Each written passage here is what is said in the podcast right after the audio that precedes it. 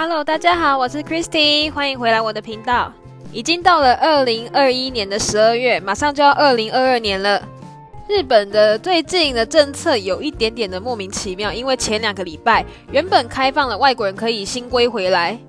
但是在这一周又突然取消了，因为说什么有变种的病毒。所以我有一些一直在台湾工作的朋友，然后原本是前两个礼拜听到这个消息之后，已经开始在办签证了，可是签证办到一半，又突然接到消息说不能接受他们回来，觉得很莫名其妙，都不知道等到开放要等多久了。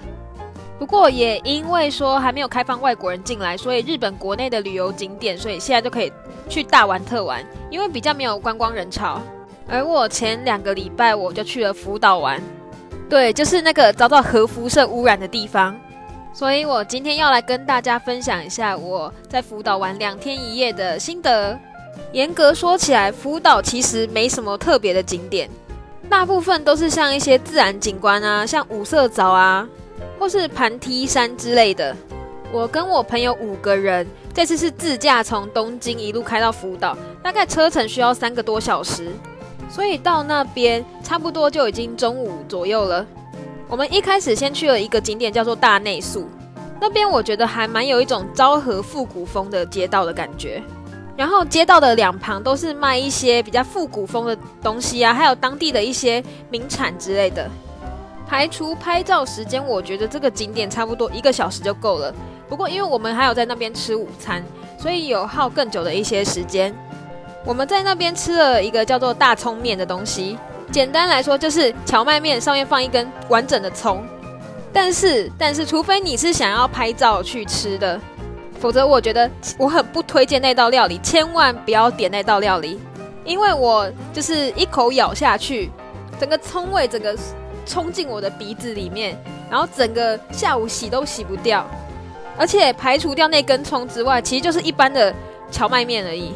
我们在去之前有特别查过一下福岛有什么比较好吃的名产啊之类的，但是大部分都是介绍说荞麦面还有拉面。我觉得如果真的要品尝的话，就真的是吃一次就够了，人生吃一那么一次就好。结束我们在大内宿的行程之后，因为现在已经接近冬天了，所以天色大概四五点就暗了。原本我们还要去五色藻，但是在开车的过程里面，就已天色已经暗了，所以什么都看不到。原本五色藻那个景点是白天晴天的时候，然后湖面会倒映着阳光。可惜我们就只能看着夜晚的五色藻，然后经过没有下车，然后就直接去我们住宿的地方。因为秋冬就是一个适合泡温泉的季节，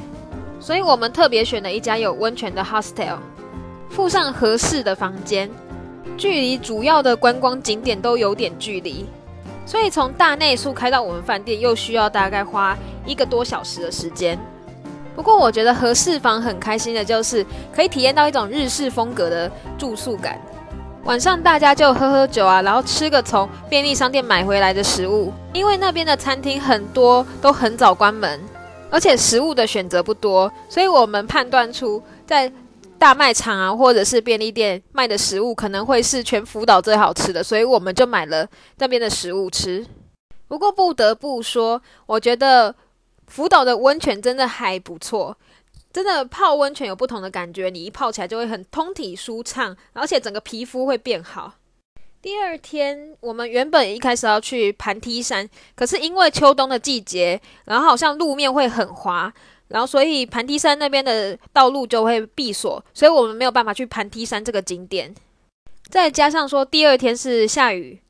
所以我们只能选一个在室内啊，或者是下雨天也比较 OK 的一个景点。最后，我们决定去了钟乳石洞。在钟乳石洞里面有分为，就是出街的一般的道路啊，或者是那种探险道路。我觉得探险道路还蛮有趣的。因为有时候真的是要弯下身子啊，才过得去那个道路。我有时候不小心还会不小心撞到头，而且我觉得其实还蛮值得一去的，因为票价也没有很贵，而且里面其实还蛮壮观的，就是一个有经过开发过的钟乳石洞的感觉。虽然这个景点不大，但我觉得还算不错。我们第二天就大概只玩了这个景点而已，然后又要赶回去，因为从福岛回去东京的车程又需要三个小时，而我们的车归还的时间要在八点，所以我们大概四五点就要离开福岛。虽然真的没有玩到什么，可是我觉得跟大家一起出去玩还是蛮不错的。最后，我们的旅程中还发生了一件事情，就是在我们要还车之前。我们不小心跟别人撞车了，所以我们原本八点要还车，然后我们七点半撞，不小心撞车，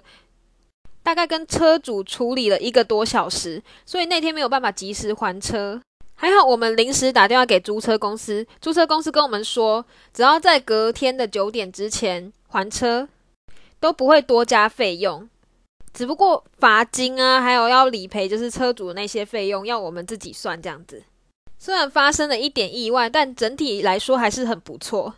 如果下次还有机会去福岛的话，我会蛮想去那边的一个就是水上乐园，还有这次没去看到的一些自然景观玩。虽然真的点跟点之间都距离很远，而且交通也蛮不方便，除非你自驾，不然我觉得没有很推荐那个地方。那我今天的旅游分享就到这里了。下一次我可以再分享一下，因为现在是秋冬嘛，所以大家很想要泡温泉，分享一些温泉的资讯给你们。那么我们下次见，拜拜。